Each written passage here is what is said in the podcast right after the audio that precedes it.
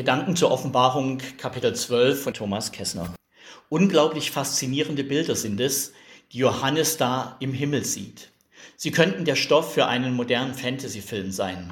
Doch mit Fantasie hat das nichts zu tun, was uns Johannes mitteilt. Im Gegenteil, was er im Himmel sieht, erklärt mit verstörenden Bildern, was wir als erschreckende Wirklichkeit auf der Erde erleben. Zunächst sieht er eine Frau. Sie ist mit der Sonne bekleidet, trägt eine Krone aus zwölf Sternen und hat den Mond unter ihren Füßen. Sie quält sich in den Wehen, denn sie steht kurz davor, ein Kind zur Welt zu bringen. Dieses Kind wird schon erwartet. Ein feuerroter Drache mit sieben gekrönten Köpfen und zehn Hörnern baut sich vor der Gebärenden auf. Mit seinem Schwanz fegt er ein Drittel der Sterne vom Himmel. Er will beeindrucken. Er will Schrecken verbreiten und vor allem, er will das Kind verschlingen, sobald es das Licht der Welt erblickt hat. Doch das gelingt ihm nicht. Das Kind wird geboren und zu Gott hin entrückt. Die Frau findet in der Wüste Schutz und wird von Gott dort eine Zeit lang versorgt. Unwillkürlich fragt man sich, Wer sind diese geheimnisvolle Frau, dieser furchteinflößende Drache und der Knabe, der da geboren wurde? Bei dem Kind lässt sich das mit Gewissheit sagen. Wir erfahren, dass es die Macht haben wird, die Völker mit eisernem Stabe zu weiden.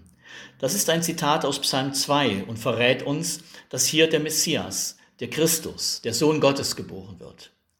Auch bei dem Drachen müssen wir nicht lange rätseln. Es ist der satanische Gegenspieler Gottes, der altböse Feind, von dem Martin Luther dichtet, mit Ernst er es jetzt meint, groß Macht und viel List sein grausam Rüstung ist. Schwieriger wird es dagegen bei der Frage, wer die geheimnisvolle Frau ist. Katholische Ausleger sehen in ihr gern Maria. Evangelische Bibelerklärer deuten sie auf das Volk der Juden, aus dem der Messias Jesus gekommen ist. Andere denken gar an die neutestamentliche Gemeinde, die den Messias unter Verfolgung, Leiden und Schmerzen durch ihre Verkündigung den Weg in die Welt gebahnt hat. Doch halten wir uns nicht auf bei dem, was unklar ist, sondern halten wir uns an das, was klar ist. Der Gegenspieler Gottes hat sein Ziel, den Messias zu vernichten, nicht erreicht. Damit ist der Kampf aber noch nicht zu Ende. Zwischen ihm und dem Erzengel Michael entbrennt ein heißes Ringen. Wieder zieht der Drache den kürzeren. Er und seine Engel werden aus dem Himmel geworfen. Im Himmel bricht Siegesjubel aus. Gott und sein Christus haben gesiegt. Satan, der Verführer und Verkläger, muss den Himmel räumen. Doch dafür tobt er sich jetzt umso schlimmer auf der Erde aus.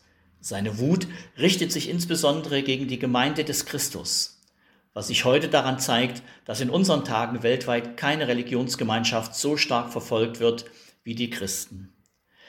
Doch halten wir fest, im Himmel ist der Kampf entschieden. Insbesondere im Advent werden wir daran erinnert, dass dieser himmlische Sieg in Kürze auch auf Erden sichtbare Wirklichkeit werden wird. Diese zeitverzögerte Wahrnehmung des schon errungenen Sieges erinnert mich an das Endspiel der Fußball-WM 2014 zwischen Deutschland und Argentinien am 13. Juli im Maracanã-Stadion in Rio de Janeiro.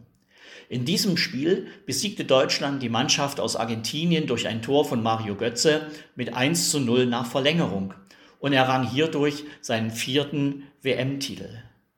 Mit Freunden schauten meine Frau und ich dieses Spiel auf unserer Terrasse. Mit Beamer wurden die Bilder auf eine große Leinwand projiziert. Unsere WLAN-Verbindung war nicht besonders schnell. Deshalb hingen wir mit dem Empfang der Bilder dem tatsächlichen Spielablauf etwa 30 Sekunden hinterher. Als die deutsche Mannschaft den entscheidenden Angriff, der zum Tor führen sollte, vortrug, sahen wir, wie nach einem Zuspiel von Toni Kroos André Schürle auf der linken deutschen Seite Richtung argentinisches Tor lief. In unser Hoffen und Bangen, was aus diesem Angriff werden könnte, schallte plötzlich ohrenbetäubender Jubel aus offenen Fenstern der Nachbarschaft. Während wir noch bangten, hatten die mit der direkten Fernsehübertragung schon Gewissheit. Das Tor war gefallen. Ähnlich war es dann noch einmal beim Schlusspfiff. Wir zitterten noch um den Sieg und hatten Sorge, dass doch noch der Ausgleichstreffer fallen könnte.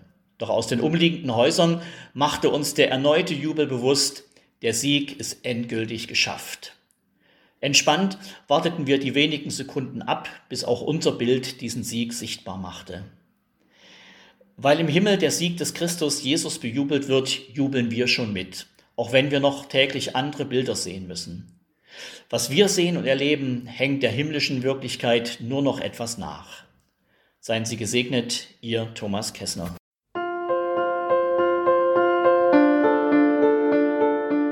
Dies war eine Folge aus unserem Podcast In einem Jahr durch die Bibel, ein Projekt des Gemeinschaftsverbandes Sachsen-Anhalt. Morgen geht es weiter.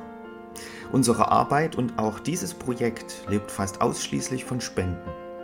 Wenn Sie unseren Podcast mit einer Spende unterstützen möchten, so ist uns das eine große Hilfe. Dies geht per Überweisung an Empfänger LKG Nordhausen. Die IBAN-Nummer lautet DE 68 820 540 520 038 009 647. Wenn Sie eine Spendenbescheinigung benötigen, dann geben Sie bitte Ihren Namen und Ihre Anschrift mit an. Ganz herzlichen Dank. Nun wünsche ich Ihnen einen gesegneten Tag und freue mich, wenn Sie auch morgen wieder mit dabei sind.